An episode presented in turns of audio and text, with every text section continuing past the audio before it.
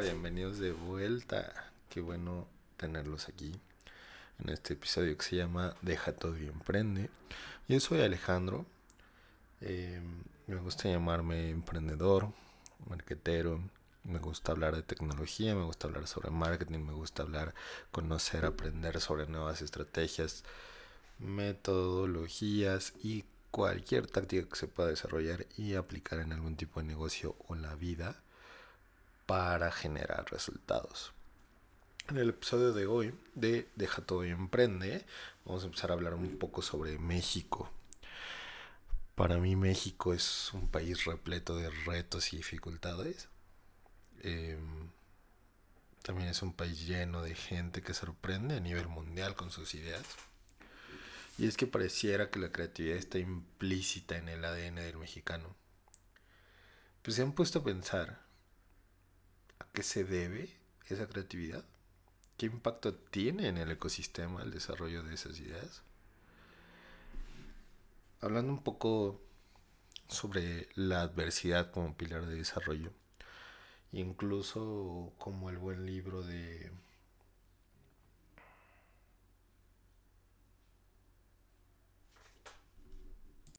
The Obstacle is the Way de Ryan Holiday nos habla mucho sobre el estoicismo a partir de ahí empezaré a hablar, ¿no? Digamos que la pobreza, la desigualdad, la movilidad, la corrupción, esa inequidad que vivimos los mexicanos todos los días, son pocas de las variables, pero es una lista interminable y cualquiera que haya nacido en este hermoso espacio llamado México lo sabe.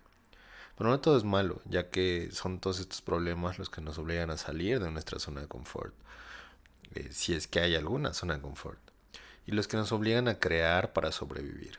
Y ojo, creamos para sobrevivir, creamos para tener mejores oportunidades, creamos para generar nuevos negocios, nuevas oportunidades, nuevas formas de ganarnos la vida. Y la verdad es que lo vemos todos los días, en el metro, en el mercado, en los lugares más recónditos de la ciudad. Lo vemos a adultos mayores, lo vemos a niños pequeños. Es un fenómeno increíble que pasa desapercibido por muchos mexicanos. En nuestro país se vende hasta el aire y el Mexa es buenísimo para vender. Desafortunadamente también nos gusta lo fácil, lo que no implica mucha inventiva, mucho esfuerzo. Estamos también acostumbrados al, al mínimo indispensable.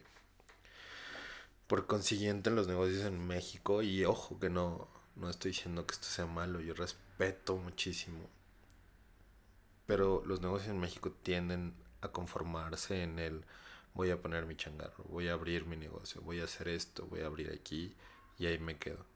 Y no crezco y no desarrollo oportunidades. Y me conformo con darme esas oportunidades a mí mismo, a mi familia cercana, a algunos amigos, pero no lo llevo al siguiente nivel. Y está muy bien, Créanme, está muy bien porque ya están haciendo más de lo suficiente. Pero es que para mí el mexicano es, es un diamante en bruto, ¿no? Tiene todo para crear negocios disruptivos y exitosos que pueden cambiar la situación en el país. Y no podemos esperar a que las condiciones sean las adecuadas porque puede que nunca lo sean. Un gran mentor que siempre nos, nos comenta que cuando él empezó a emprender, México está en crisis. Cuando continuó, salió de la universidad, estaba en crisis. Cuando volvió a emprender, salió de crisis. Cuando básicamente toda su vida, toda la historia de México ha sido de crisis, ¿no? Y entonces no nos podemos esperar, ¿no? Es, es, nuestra obligación también como parte de una sociedad crear oportunidades para los demás, buscar resolver problemas que causan dolor en la vida de otras personas. Y precisamente el objetivo de este podcast del día de hoy es incentivarte a aprender, a aprender, a emprender, a salir y poner en marcha tus ideas. Porque el camino no es fácil, pero te aseguro que va a valer la pena. En un país lleno de problemas, tú puedes ser la solución que muchas personas están buscando. Porque para mí ser emprendedor o el ser emprendedor son todas esas personas que se llaman locos, que se llaman atrevidos, que se llaman inventores, que se avientan, que no se conforman, que aprenden de sus errores y siguen avanzando. Yo te voy a dar un dato ahorita, que somos el, 60, el lugar 60 de 190 donde es más difícil hacer negocios. Porque esas son las instituciones, eso es el gobierno, eso es la iniciativa. Esos somos los mexicanos, el lugar 60 de 190 más difícil para hacer negocios. Pero te voy a decir algo. El hecho de que haya personas como tú preparándose, entendiendo la problemática, buscando conocer más soluciones, debería y va a ser más fácil para ti y para todo tu ecosistema aprender. Porque ahora tú eres un faro en el mar. Eres esa luz que con base en la locura, en el atrevimiento, ahora sabe cosas, has experimentado.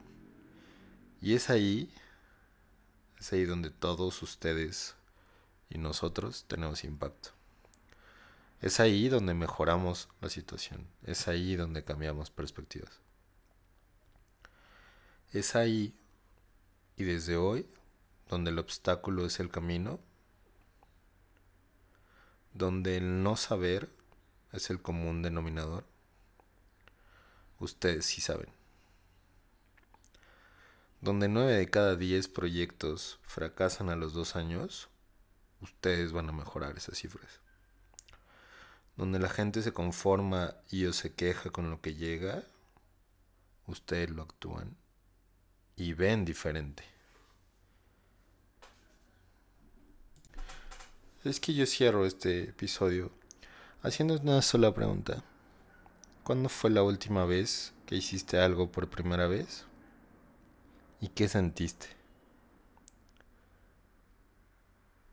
Gracias por acompañarme en estos pensamientos de la semana. Espero que estés muy bien y no dudes en escribirme cualquier duda. Gracias.